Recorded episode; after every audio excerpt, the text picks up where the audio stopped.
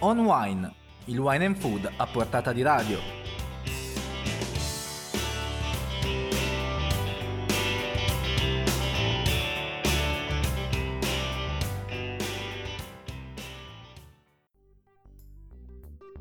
Serata a tutti gli ascoltatori, torna come ogni venerdì On Wine, rubrica di notizie e curiosità sul mondo del vino e del cibo in onda su Wine News TV. Oggi, primo novembre, inizieremo parlando di sostenibilità e dei vantaggi che porta nella filiera del vino, dalla tutela ambientale alla valorizzazione del territorio fino alla crescita della reputazione aziendale. Poi spazio all'opinione di Stefan Reinhard, firma del prestigioso The Wine Advocate, e alla classifica dei migliori vini da conservare secondo Wine Enthusiast con diverse etichette italiane. Ci ascolteremo poi le parole di Ermete Realaccia, la guida di Simbola, che ha stilato il decimo rapporto Green Italy, per poi chiudere prima dell'agenda con un campione del calcio come Cristiano Ronaldo che passa dalla caccia al gol alla caccia al tartufo. E allora non resta che alzare il volume, rilassarsi e si comincia!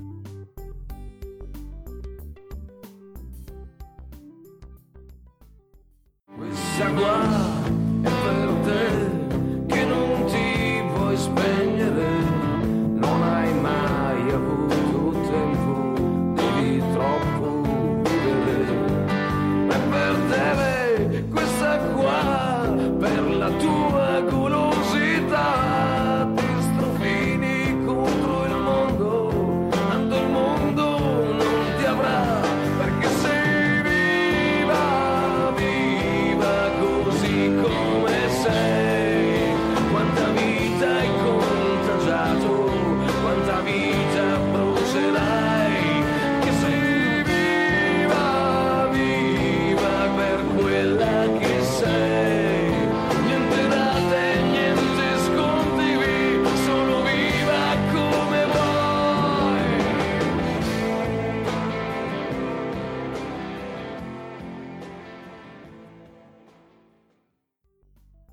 del 1995 questo brano di Ligabue che si intitola Viva e Viva è anche il nome dello standard di certificazione avviato nel 2011 dal Ministero dell'Ambiente, progetto che oggi coinvolge un centinaio di cantine distribuite in 16 regioni e con una dote di 17 milioni di bottiglie certificate. Cantine che investono sempre di più sulla sostenibilità perché porta innegabili vantaggi come la tutela ambientale, la valorizzazione del territorio, la crescita della reputazione aziendale e la distintività che si può far valere nel prezzo. Queste riflessioni sono emerse nel convegno intitolato Sostenibilità, la nuova frontiera per il settore vitivinicolo, che si è svolto nei giorni scorsi a Roma e che ha fatto luce su un percorso ormai più che avviato da parte dei produttori italiani, come sottolineato da Ettore Capri dell'Università Cattolica del Sacro Cuore, anima scientifica del progetto Viva. Quali siano i drivers strategici che spingono le aziende verso la certificazione sostenibile lo ha spiegato Stefanella Stranieri dell'Università degli Studi di Milano. Il 77%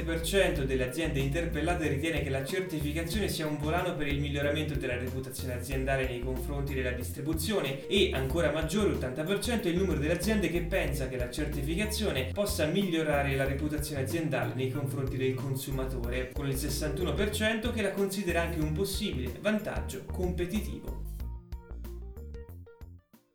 Tempi molto difficili ne- negli anni 70-80 si capiva che possiamo crescere soltanto se facciamo squadra e soprattutto anche il fatto che abbiamo tantissime cantine produttori che tradizionalmente hanno una certa forza in, in- in questa zona si riusciva magari più facilmente a mettere assieme le forze e puntare soprattutto sulla qualità in vigna e penso, penso che è stato quello il punto cruciale per portare avanti l'Alto Adige come eh, zona viticola.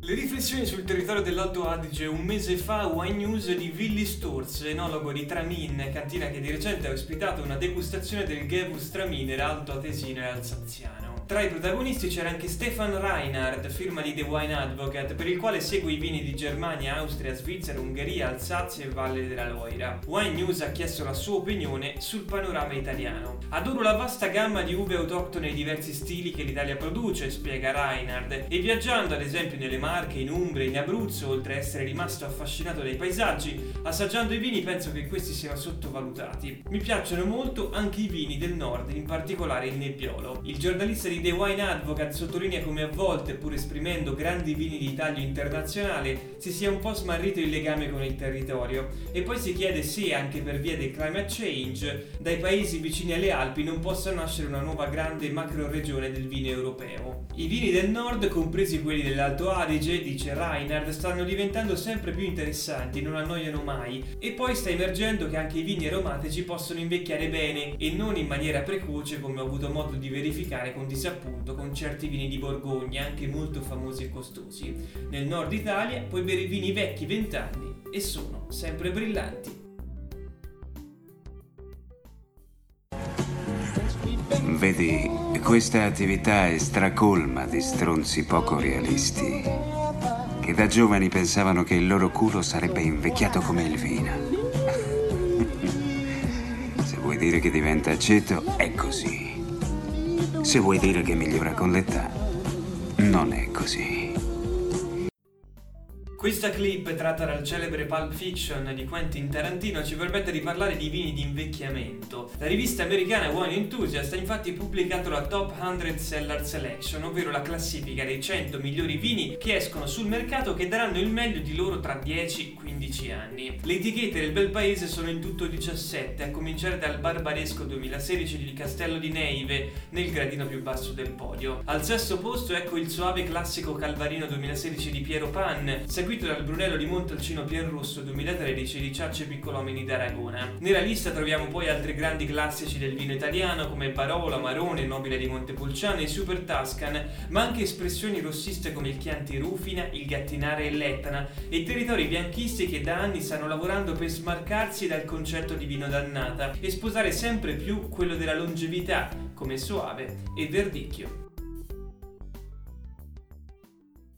I dati di questo decimo rapporto consentono di fare anche un bilancio di questi anni e di cosa sta accadendo nell'economia e anche nella società. La verità è che abbiamo in Italia una parte importante dell'economia della società, ma anche del mondo tecnico, della cultura, che è incamminata su una strada giusta, eh, spesso senza la politica, spesso al di là diciamo, di specifiche misure. Quello che è emerso da questo decimo rapporto è che nel corso di questi anni la spinta di una parte importante del sistema di imprese italiane, parliamo oramai di circa un terzo delle imprese italiane, a fare investimenti che hanno a che vedere con l'ambiente, questo significa fonti rinnovabili, risparmio energetico, eh, recupero e riuso dei materiali, innovazioni di processo e di prodotto si è rafforzata. Eh, in particolar modo eh, nell'ultimo anno, ad esempio, noi abbiamo avuto oltre 200.000 imprese che hanno fatto investimenti in questa direzione e negli ultimi cinque anni sono 432.000 le imprese che hanno fatto investimenti eh, in questa direzione. Questo attraversa tutti i settori produttivi, dall'agricoltura alla manifattura, ai servizi. Ecco, l'agricoltura per certi aspetti è, è in fondo, e lo dico a Wine News che conosco bene, oltretutto è anche un socio della Fondazione Simbola, che su questo fronte lavora, ha prodotto una delle metafore più efficaci di quelle che, che è l'incrocio molto italiano fra eh, green economy e qualità, bellezza, legame con i territori, che è la storia del vino. Ermete Realacci ha spiegato a Wine News il decimo rapporto Green Italy della Fondazione Simbola, di cui è presidente. La green economy è stata in questi anni difficili la migliore risposta alla crisi. La spinta per la qualità e la bellezza, la coesione sociale, naturali alleate dell'uso efficiente di energia e materia, dell'innovazione e dell'high tech hanno spinto ad investire in questa direzione 300.000 aziende nel 2019, con il numero dei green jobs che in Italia ha ormai superato la soglia dei 3,1 milioni, il 13,4% del totale totale dell'occupazione complessiva. Questi, in sintesi, i numeri del rapporto Green Italy della Fondazione Simbola. Pallone per Ramsey, Dybala, Ronaldo. Potrebbe essere questa l'ultima chance per la Juve. Pallone su Ronaldo che va giù, calcio di rigore. Si è preso il penalty Cristiano Ronaldo.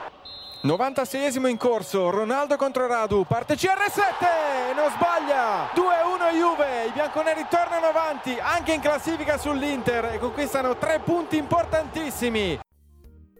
Cristiano Ronaldo ha segnato il Genoa la rete decisiva che ha consentito alla Juventus di tornare al primo posto in campionato. Il campione portoghese sempre a caccia di gol, la scorsa domenica era invece a caccia di tartufi. Assieme alla fidanzata Giorgina e al suo amico ed ex compagno ai tempi dello Sporting Miguel Paixão, che ha immortalato il tutto con una foto su Instagram con tanto di bastoni e cani al seguito, Ronaldo è andato per un giorno in cerca del pregiato tartufo bianco in un tour che non ha tralasciato il grande vino con la visita nella storica cantina di Barbaresco marchesi di Gresi. D'altronde la passione per la buona tavola italiana e piemontese non è una novità per uno dei più forti calciatori di sempre. Già nel 2018 CR7 aveva ricevuto e apprezzato il tartufo bianco donatoli dalla città di San Miniato in provincia di Pisa, altra patria nobile insieme ad Alba, Qualagna e le cretesenesi del tartufo bianco, protagonista in queste settimane di fiere come quella internazionale del tartufo bianco di Alba che si chiuderà il 5 novembre o quella del tartufo di Acqualagna iniziata quattro giorni fa che andrà avanti fino al 10 novembre, nei giorni in cui scatteranno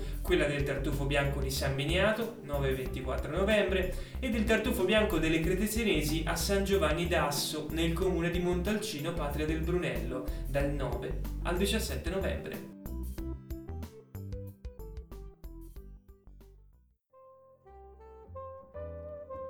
Siamo arrivati alla parte finale dedicata come sempre all'agenda degli eventi selezionati per voi da Wine News.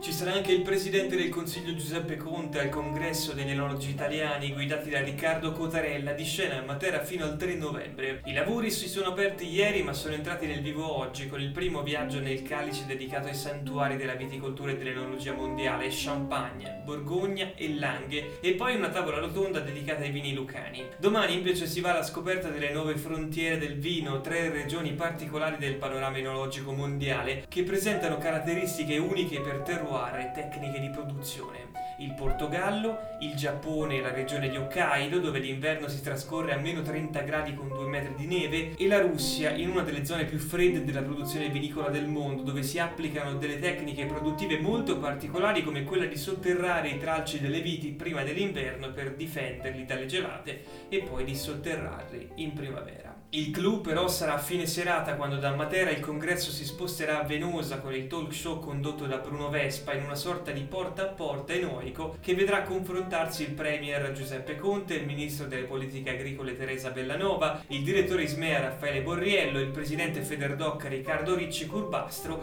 e quello del Comitato Nazionale Vini Michele Zanardo. Mentre la chiusura sarà in uno dei luoghi simbolo della Basilicata, il castello di Venosa, con la cena di gala con le eccellenze del territorio firmata dall'Enoteca regionale lucana. Il conto alla rovescia è iniziato il 6 novembre per la prima volta a Piacenza andrà in scena la 65esima presentazione della guida Michelin. Una pioggia di stelle della cucina italiana sarà presente tra conferme, niente e qualche colpo di scena. Lo scorso anno furono 367 i locali stellati, 10 dei quali a 3 stelle grazie all'ingresso di Mauro Liassi e al suo omonimo ristorante di Senigallia. Vedremo se qualche altro chef riuscirà ad entrare nel ristretto Olimpo della ristorazione. Si terrà a Merano dall'8 al 12 novembre la ventottesima edizione del Merano Wine Festival firmata dal wine hunter Helmut Cocker. Cinque giornate segnate dalla presenza delle migliori cantine selezionate in Italia e nel mondo, ma anche degustazioni accompagnate dall'alta gastronomia. Sono oltre 950 le aziende e più di 120 gli artigiani del gusto premiati dal The Wine Hunter Award. Tra le novità di quest'anno un convegno sull'innovazione e una tavola rotonda dal titolo Il modello Giappone nel mondo rosa del vino.